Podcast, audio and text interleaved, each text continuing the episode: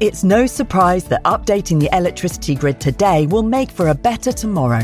Increased self sufficiency is just one of the benefits. The Great Grid upgrade will also boost the economy and create new green jobs. And best of all, you can continue doing the things you love, like watching the latest epic nature documentary or listening to this podcast while caring for the planet too. Find out more at nationalgrid.com. This episode is brought to you by Essentia. A better you starts with better hydration. Essentia is on a mission to inspire people to do what matters most. Their proprietary ionization process transforms water from any source into ionized alkaline water, providing water that's 99.9% pure with a pH of 9.5 or higher. Essentia overachieving H2O, the number one ionized alkaline water. Shop now. If you went on a road trip and you didn't stop for a Big Mac or drop a crispy fry between the car seats or use your McDonald's bag as a placemat, then that wasn't a road trip. It was just a really long drive. Ba-da-ba-ba-ba. at participating McDonald's. If you're thinking, I should go for a run today, but it looks like it could rain, Sierra says save on epic rain jackets. If you're also thinking, but I can't go out in these beat up old running shoes, Sierra says save on top brand running shoes. And if you're still thinking, but I'm also busy performing brain surgery, well, then we say, you really should have led with that. Sierra, let's get moving to your local store, like now. Go!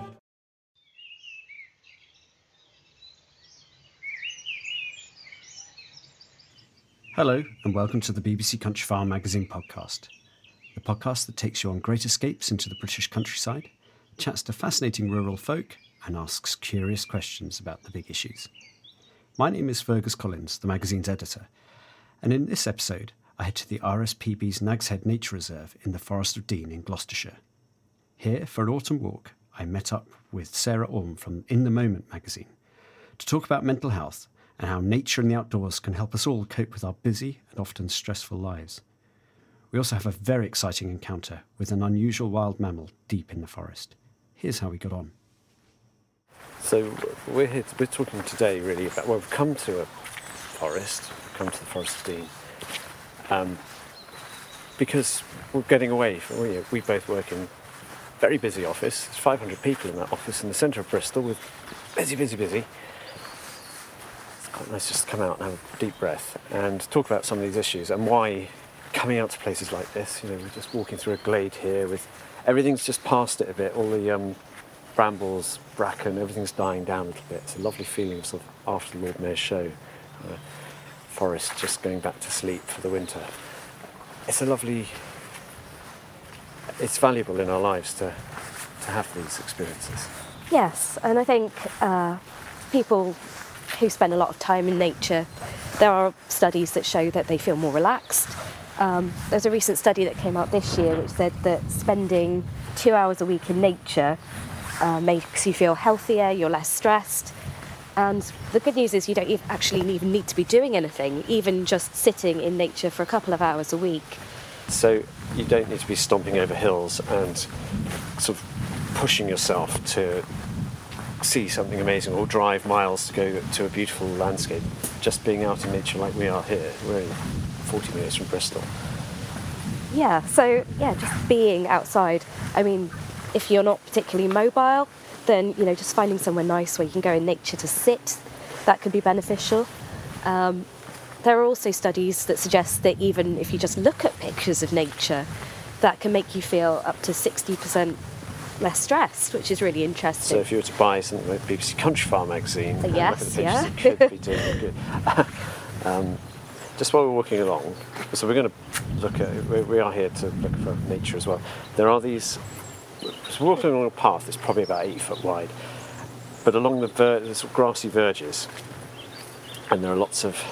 It looks like someone's been at it with a trowel, uh, but very messily. And these are the rootlings of wild boar, and Yes. quite a big population in the They've, forest. they've done quite a bit of damage by the look of it. It looks like somebody's been hacking at it with a trowel or something. Yeah, I mean they're just after little grubs or roots, anything. They'll eat anything. They're pretty omnivorous, but Um, you know, there's, there's a big population of wild boar in the forest. So if we spot a boar today, that would be, it would probably make my blood pressure rise quite high and be very unmindful, and, but, but it would be a wonderful experience. Yes, maybe a little bit scary. Hello, good morning. Good Morning. So, being out in nature, you're saying, is good for. What does it do then? What does it do sort of physiologically? Well, it's quite interesting. Um, it's in Japan. They have something that's called Shinrin-yoku, or it literally translates into English as forest bath, and that's a practice that started there back in the 1980s. They were having problems with office workers getting stressed out and burnt out, uh, basically, and so they introduced this scheme of, forest bathing, and there's, they've done studies that show that spending time in nature can reduce your blood pressure, it boosts your immune system, it makes you feel less stressed. So there's all these health benefits of being in the forest. Do you know how it boosts your immune system? Is it just because it doesn't put so much pressure on your system? I think it's it's partly the fact there's no man-made noises. That's Yeah. one aspect. It's, if we stop here, you can't hear very much at all. You can hear maybe a bit of bird song. Yeah, there's a, Um, there's a wren or something. Yeah, man-made noises they do make us feel more stressed. Um, another theory is that the trees release something that are called phytoncides. I think phytocides. I'm saying that wrong. Yes, I've heard this, that there's some Yeah. sort of um, chemical released by plants. It's quite interesting actually because we're walking past lots of ferns here, and ferns are a good example of fractal. Is it because it provides a sort of order? Or, yes, uh, or, a or some, some, some sort of. Yes, there's a natural symmetry which which we find really appealing, which is quite interesting. That is interesting. Look, look at a fern; it'll make you feel better. So we ought to look at serried ranks of conifers and think, oh, that's a nice pattern. Yeah, absolutely. As snowflakes as well. You, you mentioned, I've heard about forest bathing. Um, it's something that. How do you how do you go for a forest bath? Well, it's quite closely related to mindfulness. So, if you were going out for a mindful forest walk, then you're being aware of your senses. It's just a dung beetle here working on some. just being aware of little dung beetle working on a rabbit dropping. Um, sort of rather they, they're these little compact, shiny with a sort of in the in the light they've got a sort of petra, petrol sort of colours. Those sort of metallic-y purples and blues. Yeah. Oh, actually, that's a good example of being mindful. You're noticing something as you walk, uh, which I think is something maybe people don't do um, particularly. So, actually, things like photo walking is very good for that. So, it's going for a walk and looking for new, unexpected things that you can take a picture of, little details. So, that's actually a very good way of being mindful when you walk. And it's if you love photography, it's Yeah. probably something that you're doing already. So you're keeping an eye out for photo opportunities. Oh, absolutely. And, I've uh, got my camera with me. Right. Okay. Um, so forest bathing, though, uh, this is a meditative process, and, and you don't need to sort of put any special equipment, obviously. No, no, absolutely. So it's something that you can do. You can work through your senses one at a time. So, say we're passing a tree here. It's you can take a moment and spend some time touching the tree. So this is a very rough bark. Yeah, uh, just- western hemlock, Yeah. so just being aware of the sensation of bark Scots pine. Sorry, Scots Yeah. pine. One. Um, under your hands. yeah. So I'm, I'm, I'm getting all stressed about uh, trying to identify it properly, but I'm going to let that go now. yeah, let it let it go and Yeah. just just be here in the Okay, moment. so it, it's rough, it's fissured, it's got, you can see the work of insects, and there are soft lichens over it. Uh, yeah. Actually, once you start to look, there are Yeah. So poss- eyes and crevices and all sorts of things. Yeah, there. there's all these things that you can notice in, in the wood. So that was just a small example. Yeah. I mean, another So thing actually you can touch do, it. touch, physical touch, yes. Um, but it's also using your other senses. So what can you hear? So what can we hear at the moment? Distant wren. Very distant road, I think. Yeah. Um, A, a woodpecker there. it's Very, very distant. There's not much breeze today. If there was a breeze, we would be able to hear that. There's a gentle whispering in the trees. Yeah, and of course, there's a reason why all these meditation apps have natural soundtracks is because it's something that's very soothing. Do we, with these things, they're never silent, are they? Silence is, is almost too much. No, I You think need something, don't you? yes, people can find silence a bit overwhelming. Um, I, we were talking about before the podcast that I've recently done a, a digital detox retreat, and part of that was that we went for a silent forest walk. And actually, some people find it very hard not to talk.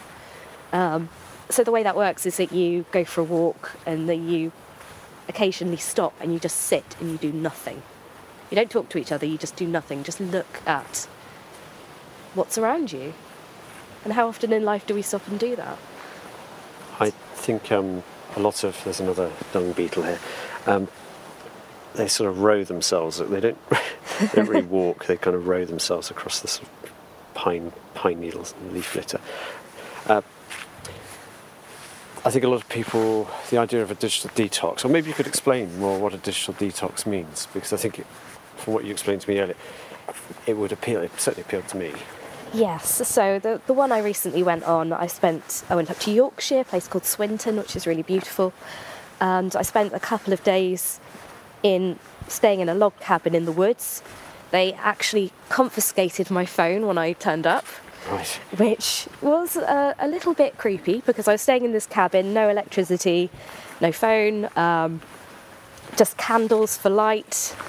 There were some people nearby, but but not in the cabin with me, so that was a little bit creepy. How would you have raised the alarm? Holler like crazy. Uh, yes, probably, yeah, scream and, and run.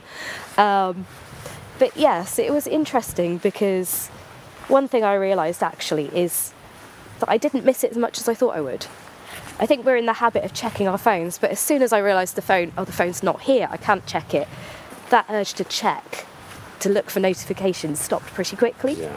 Um, Oh, really? So how how long? Because that's something that I think many, many, many people can relate to. If you own a smartphone, um, and you mentioned earlier, it is we, we live in troubled times, and you kind of want to keep in touch with stuff. Yeah. How long does it take? Do you think to just wean yourself off it? Not too long. I think. I think, yeah, well, a couple of, da- couple of days for me was enough, which is interesting. Um, So you could do it in a weekend if you Absolutely, went home and just yes. decided to. I mean, you don't even need to go anywhere to do it. You could do a thing called Switch Off Sunday, which is quite popular, where people they just turn off their phones and devices for the whole day, and maybe you can use that to spend more time doing stuff with your family. Yeah. Um, I mean, you can tell tell people around you, say, "Look, I'm doing Switch Off Sunday now," and then they'll know that they can't contact you.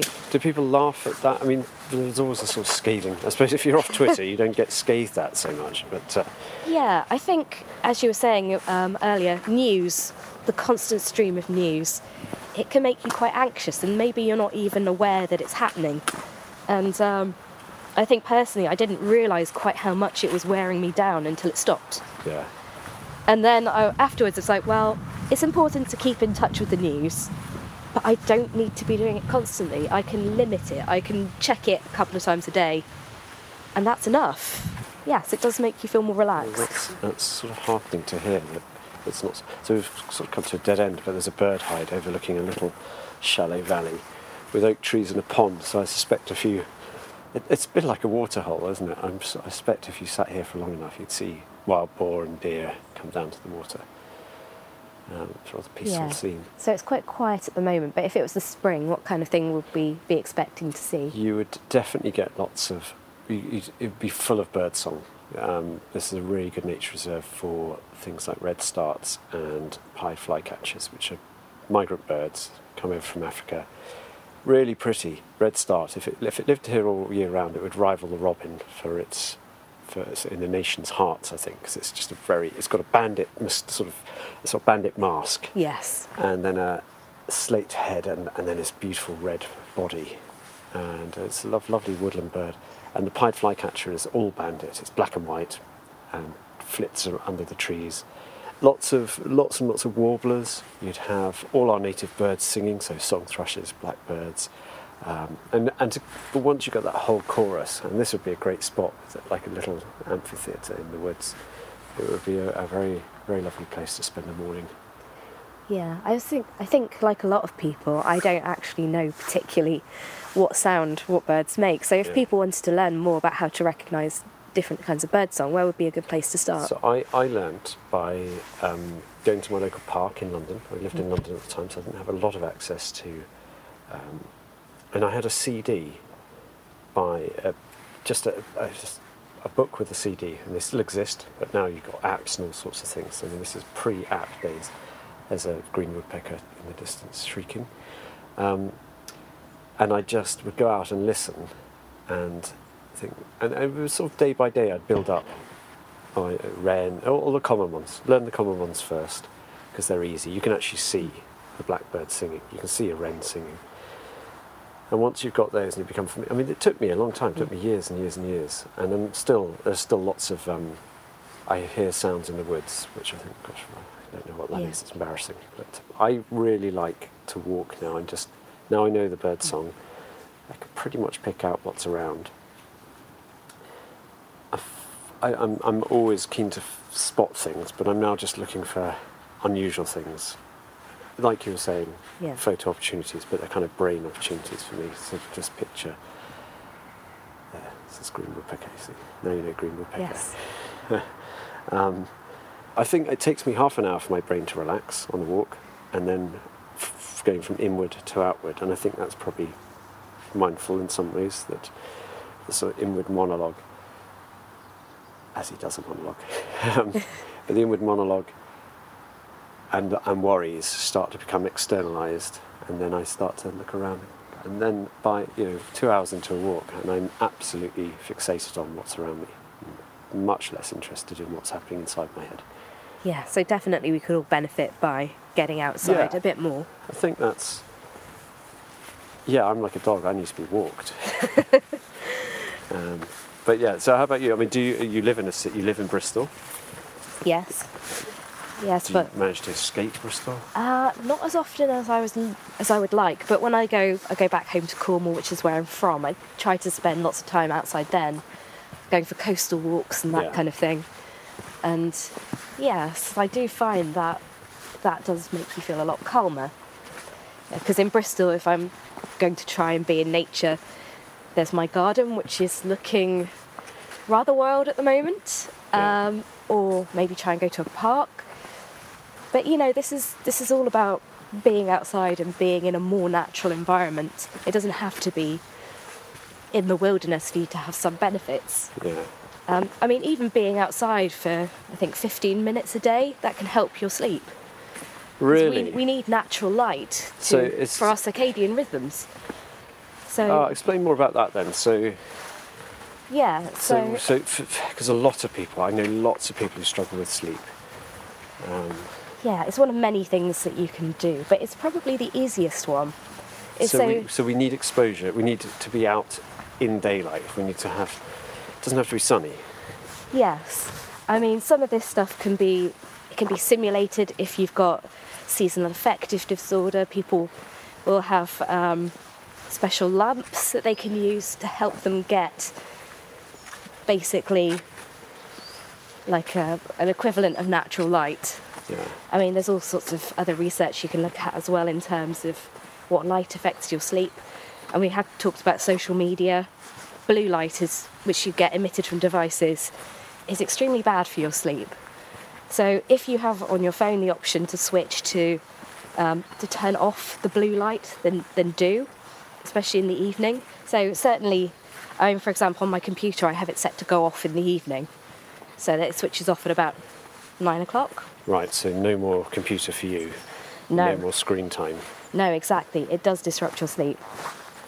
So yeah, getting outdoors more, Yeah. that can definitely help you.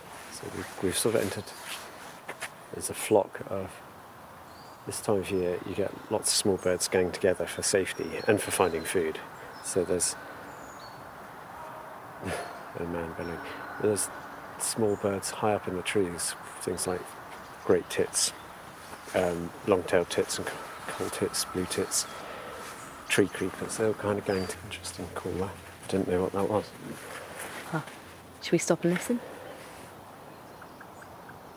I think it's a blackbird actually. Just go towards it.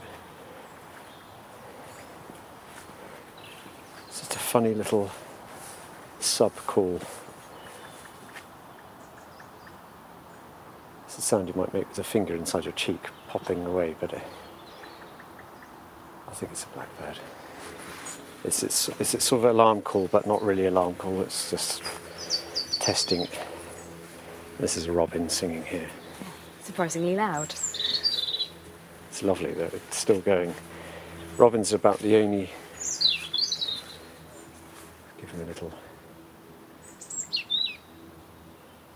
Robins are the only birds that keep singing all through winter. Oh, what's the reason for that? I don't think everyone really knows this. They definitely like to maintain their territories all the way through. And they're also, I think, that the females also sing. It's one of the few species where the males and females sing. So the robin's all full of surprises. It's- So while it's a beautiful noise, they really are saying, keep off my Keep patch. off, yeah, I'm still here. Get off my land, Yeah. essentially. I survived the breeding season, haven't been eaten by a sparrowhawk. I'm, Which is funny because you always think of them as such cute Christmas card birds. yeah, they're really vicious robins at times. I think if you go the, try the nature trail here. Okay. Uh, yeah, two males can really f- fight it out in the breeding season. So February, March. So it's not, but in four months' time, three and a half months' time. So late January, early February, they'll be singing, staking their claim. Some birds will even be laying eggs in February. So in, spring isn't that far away, weirdly. It's, and, and that's something you know. Winter time it'd be harder to get outside. You were mentioning seasonal. Uh, what do you call it? Seasonal affective disorder. Seasonal affective disorder, yes. Yeah. So that's that's one of those things where it's just dark all the time. Yes, but you know, it's a time of year when we slow down quite naturally. Um, and you know, there's other advantages to the winter. You can spend more time at home, you can do some crafting, you can get your friends to come over and watch some terrible films. um, so, you know, even if you can't get outdoors, there's ways to enjoy the season. Um, yeah, interestingly, actually, my sister lived in Norway for a couple of years, and they are basically not fazed by the weather at all, the Norwegians. Um, they have a saying, there's no such thing as bad weather, only bad clothing. Yeah. Yeah. Okay. And they will, even through like the, the Arctic night when everything is dark for months on end, they'll still be out there skiing. They'll finish work and they'll go out skiing with a head torch. And I think maybe we could learn a bit from that. be a bit bolder. So going. Just listening. Probably might not catch it on the audio. It's a nuthatch. This is a sweet chestnut tree. Ah, But I can't, I can't see any. It's a young one, so there's no no chestnuts here. But it's uh, it's got these amazing serrated leaves. They look really exotic. Um, so they're you know they're a good eight inches long, with these sharp, curled, serrated edges. No chestnuts here though. Oh yes, there, there's there's um there's a chestnut husk, and those spikes Ah. are so sharp. That is a proper defensive. But it's a bit of a it's it's young chestnuts. So there's not a lot going on. Well, we'll keep an eye out for, Yeah, see for what- more. definitely. Um, I mean, we try to um, really encourage people to get out in winter because we definitely notice pe- people drop off. I mean, there's lots of studies showing just how little the countryside is used in winter. The thought of getting cold and wet puts people off, and it's, it's a shame because, as you said,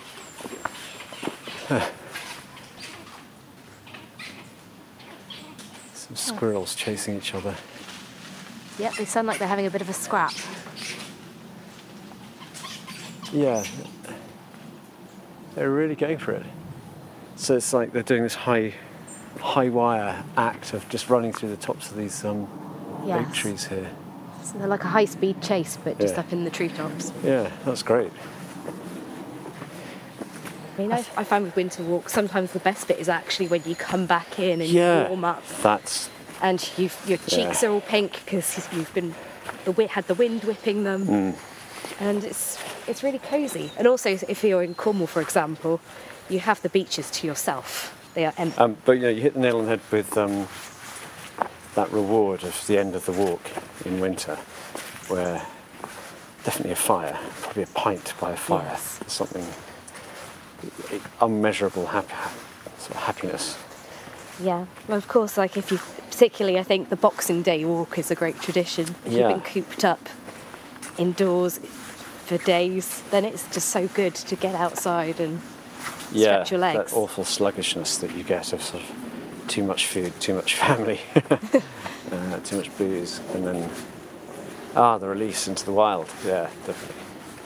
Um, Yes, I think our old traditions as well recognise this hardship of getting through the winter. That's why you have you know, Christmas, which was Yule before that, um, and why you have May Day. It's celebrating the return of life, and there's, there's a reason why we have these these celebrations. And I think Yeah. people still have the, that desire to welcome spring and to have a bit of light in the dark of winter as well. So do you encourage that through your magazine then, and through your articles? That Well, sort of Christmas isn't always the most mindful time. no, for, for everybody. It can be quite stressful and even quite sad um, for a lot of people, especially if you're affected by loneliness. Mm. And that is a, a big issue at the moment, uh, which, which affects young people actually the most. There's been studies done that people, I think it's under 25, are the most affected, which is surprising. So loneliness is that's a tough one to crack because you know, walking. There we go. There's a nuthatch here. Just landed on this big tree in front of us.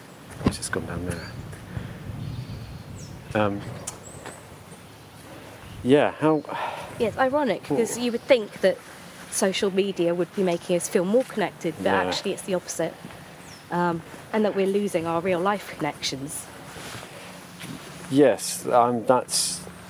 So how do you go? How do you how do you solve that? What what advice do you give? Or I mean, is advice advice the wrong word? You're sort of just showing people a way forward.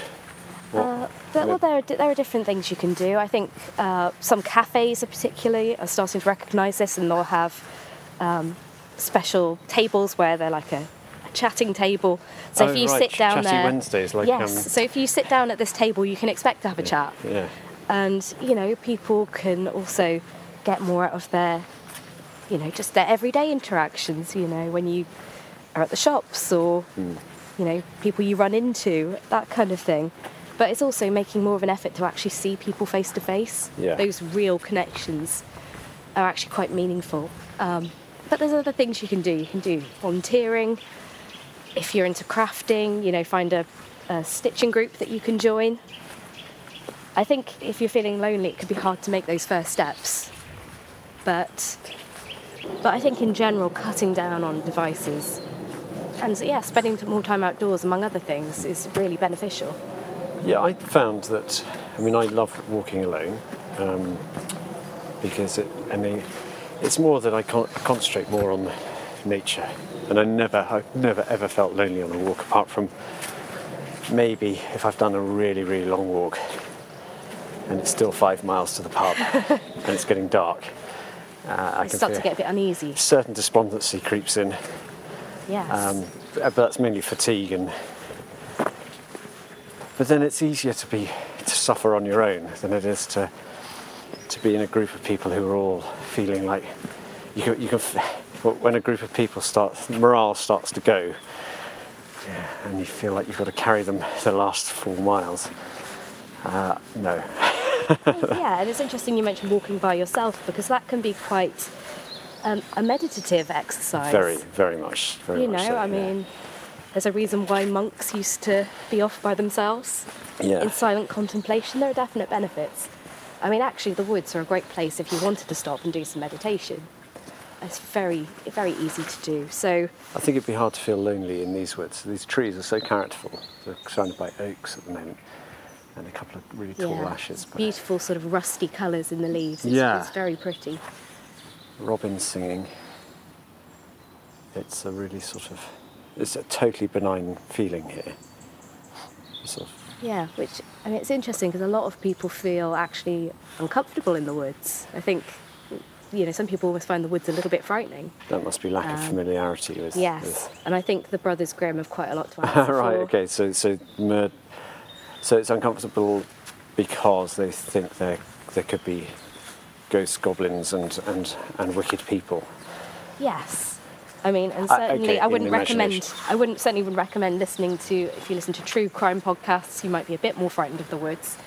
Yeah, in which case, yeah. maybe you should. Uh, yeah. There's bad things happen in woods, but um, But those come from people, not from nature. yeah. There's a wild boar. Oh. Oh, there's a couple of them. This is the first time for me. Wild boar in the Forest of Dean. That's amazing. Yeah, so they're quite a way off from us. 150 yards ahead, I'd say. They're quite small, those two. I'd say that she is young. That's amazing. That's brilliant. Didn't I didn't expect to see them. Yes, at, at, They are they're pigs, obviously, but they're dark brown, kind of quite hairy. Um, they're not bothered by us. I think we're downwind from them at the moment, and they don't think they have brilliant hearing. They keep crossing and recrossing the path ahead. I'm sure we'll see more of them. Ah, fantastic. That's actually a first for me, wild boar in the wild in Britain. Very So, uh, exciting. Sarah, you're a lucky charm. These are tiddlers. But the mum might be around. So acorns crashing from the from the canopy around. So they're probably feeding as as they would have done for millennia on the on the acorns at the moment. so how many wild boar are there in the UK? Do you have any idea? Ooh. I don't know the national statistic. I think there are hundreds in the Forest of Dean, if not thousands now. Um, they are a problem for people with lawns, definitely. They get into gardens and they trash lawns because they love eating all the little bulbs and roots and they, they'll eat beetle larvae and cranefly larva, larva. So they just scurried off. Maybe they these birds the blackbirds are doing alarm calls, which the boar might have twigged. Um, so yeah, so there's there's hundreds in the forest. They they are a problem. There are people who are licensed to shoot them, and in shops in towns around Forest Inn you can buy wild boar meat, which is really cool. Um, I think it's a good way of harvesting. You know, that the, the forest can support quite large numbers. It is a controversial subject. Lots of people there, there are two battle lines drawn up those who want the wild boar left alone and those who want the wild boar got rid of. Yeah. Um, generally is people with nice gardens and farms and that sort of thing who. Uh, so there's probably a happy medium where you can control the numbers Yeah. and f- feed people, but uh, even even that point of view would be controversial by Yes. they, they, they fill a niche in our woodlands. And one of the interesting things is that they have they form partnerships with things like robins. Well, rob, robins, it's not partnership. The robins. I thought I saw a robin hanging around near those wild boar. And when they're rootling around, the robin will come down and eat the worms, rather like when we're digging in the Ah, garden. I see. Yes. So there's that relationship which we often think is, oh, robins love us humans, but they've been doing it for tens of thousands of years before we turned up. So the boar have, It's like they've long gone now. yeah, uh, they're, they're, They might be nearby. yeah, they can probably hear us. They're probably just further down the track, but no, we're, we're, we're now at the spot where the boar were. That's fantastic. I mean, really, I'm so delighted to kind of catch catch a glimpse of boar in the Dean. Yeah. So, what other wildlife would we be likely to see around here, or even maybe here that we that we won't see? Um, As I there's think you loads mentioned of deer. Deer, lots of deer in, in the forest Dean, mostly roe deer. But deer are com- common, not as common in somewhere like the New Forest, where deer are everywhere. And you, Hmm. and you get really big herds of things like fallow deer, which are big animals. Roe deer are, as you know, the size of a very large dog, and quite elusive. They'll slip through the forest. Um, badgers, loads of badgers here, foxes, um, all the. Ah, now one thing you will start to see or, or hear more about in Forest Dean is um, pine martens. There's been a Ah, release of pine yes. martins. 20 released in here. um, about it's Pine Marten's lunch, which is a grey squirrel. Uh, Pine Martens really like grey squirrels. Oh. Grey squirrels have been a, a problem for foresters as So well. bad news for grey squirrels, but But good news for news red for- squirrels because um, not there are any red squirrels here at the moment, but the idea is that pine martens will re-establish themselves. So pine martens look a bit like very large weasels, long, thin um, hunters, short legs, big tails, kind of little foxy faces, and they can climb trees and chase chase squirrels. Oh, there's the boar again. Just ah yes, they're, they're, we're much closer now. You can actually hear them. I think they may have seen us. Yeah, there's three, four. They're not too bothered, but he definitely saw us. That amazing.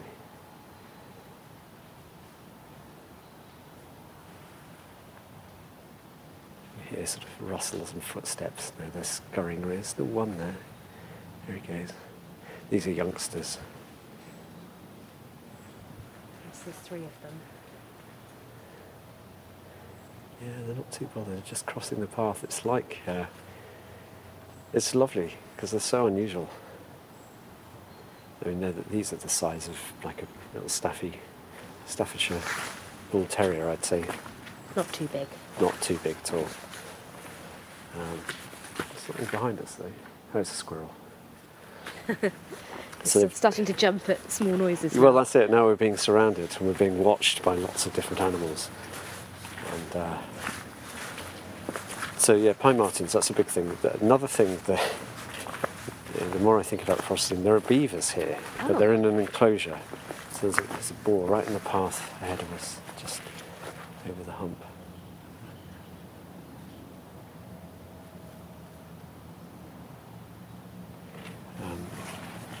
Can't see the mother, but maybe they've left. They've left home now, or they've left her. Her, her sort of. They're big enough to look after themselves.